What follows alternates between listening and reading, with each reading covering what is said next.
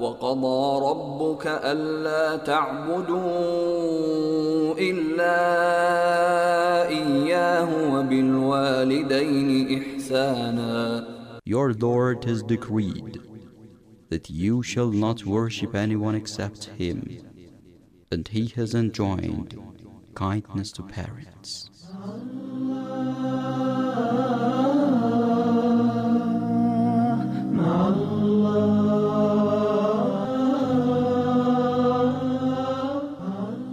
For humanity.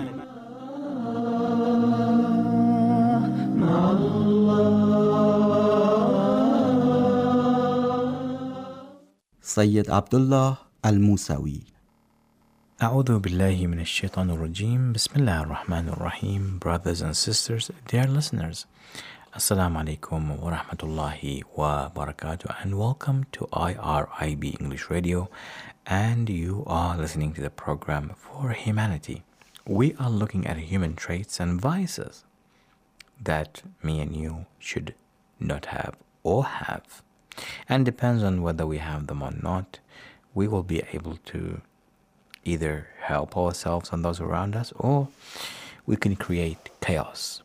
So we need to understand and learn these things. One of the vices that we should definitely not have is oppression, dhulm, to ourselves before others. We said there are many consequences, there are many effects that will follow this kind of oppression to oneself. Allah subhanahu wa ta'ala obviously He mentioned many of these things that will be a consequence of dhulm. We mentioned a few before in the previous episodes. We will mention a few others today, inshallah, just to make this very clear. If you look at nations before us, and you look at how they lived, and you look at the things that they've done, Allah, even Allah subhanahu wa ta'ala, He invites me and you to have a look. قُلْ انظروا Say look. قُلْ سيروا في الأرض Say travel the lands. Sometimes traveling, it could be in the mind too. You don't have to travel to another land, but you can visualize it, you can read about it. It's as good as you traveling. When you look at these nations that passed us, most of them, they were punished by Allah, if not all of them were punished and destroyed by Allah subhanahu wa ta'ala.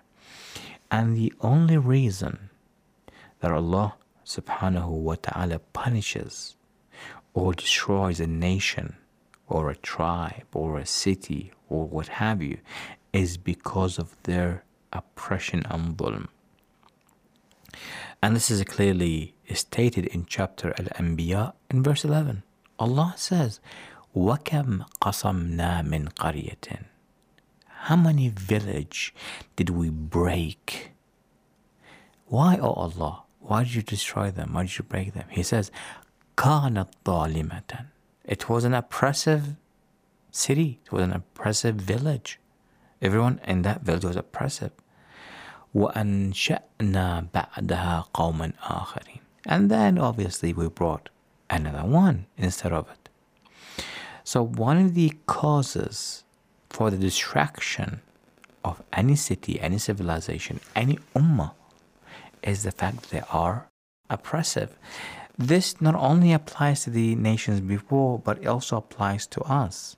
Now, obviously, with the difference is that Allah he made a promise to the Prophet وسلم, that he will not bring punishment on any nations anymore in the way that he used to do with the previous ones. The previous ones, he would wipe them out of the face of earth. He completely cleanses earth with them. No one would remain. Allah says, I'm not going to do that, but they will face some sort of punishment. So when you have a nation that is prosperous, that has wealth, that has everything going for it, um, a country that is, you know, very, very well in terms of security, very well in terms of food and this and that. But yet, the people in that country, they start to become aggressive and they become um, oppressors to themselves and to one another. And then Allah says, Fine, I will not wipe you out, but what I will do is I will take these blessings from you, and you'll be living in constant fear of hunger, fear of death. The choice is yours. It's because of your dhulm. وَكَمْ قَصَمْنَا مِنْ قَرِيةٍ Why? كانت ظالمة. It was oppressive. Let us take a break and then we will come back.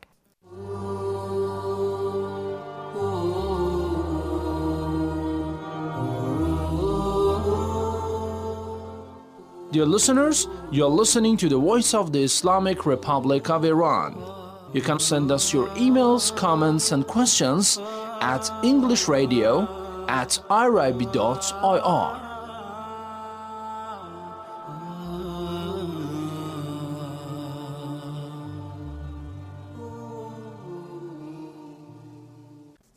Welcome back, brothers and sisters, and you are listening to the program for humanity. So, we are talking about oppression and what would happen when someone becomes oppressive to himself and to other people as consequence. One more consequence I would mention when it comes to one oppressing himself that we need to keep in mind very well before I tell you, let me give you an example to make this easy. I'm not sure if you've seen this online or not, but I have. Where a person walks into the shop and says to the shop owner, Can I make an announcement to the shoppers? And she says to him, Why? He says, I want them to take whatever they want to take for free. She says to him, But who's going to pay for it? He says, I will. And the man, obviously, you know, uh, he he gives them his credit card or whatever uh, to pay for the people's um, items. He makes an announcement. He says to people in the shops, shoppers, for the next five minutes, whatever you take is for free. I'll pay for it. And then you see people rushing, trying to grab as much as they can. And they even don't know what to grab and to put in their carts. And they, they came to the to the end to the to the cashier now, those who were in the shop and they could not get much are in regret.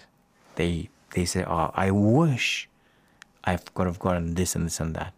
And even the ones who made sure they got so much things in their cart, they are also regretful because they could not take more.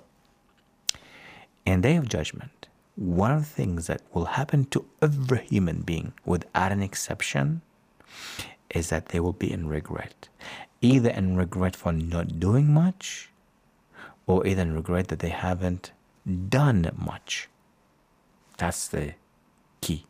Because once we see the pleasures and the blessings Allah has for, for us, I'll be like, why did I not do more work?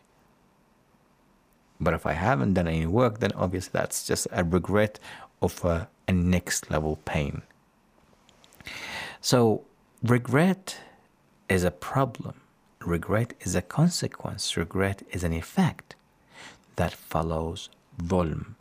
Allah makes this very clear in chapter Yunus, verse 54.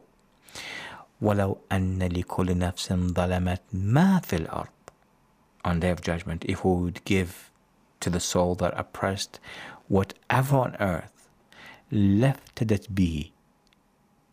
So Allah on Day of Judgment if I would have the, the wealth of the entire universe, once I see the day of judgment and the regret, I would want to give all of that to get away from that regret. Why? Because this nafs of mine, this self of mine, was oppressive, dhalamat. Then this dhulm cannot be compensated by all the wealth in this universe. وَأَسَرُّوا النَّدَامَةَ لَمَّا رَأَوُا الْعَذَابِ And once they saw the punishment, they felt the regret takes over them. وَقُضِيَ بَيْنَهُمْ بِالْقِسْطِ And Allah would judge between them fairly. وَهُمْ لَا يُظْلَمُونَ And they will not be oppressed. So oppression will cause me and you the most regret on a day of judgment. That's something that me and you should not do. Thank you for listening. Wassalamu alaikum wa rahmatullahi wa barakatuh. اللهم صل وسلم على الرسول وآل النبي العظيم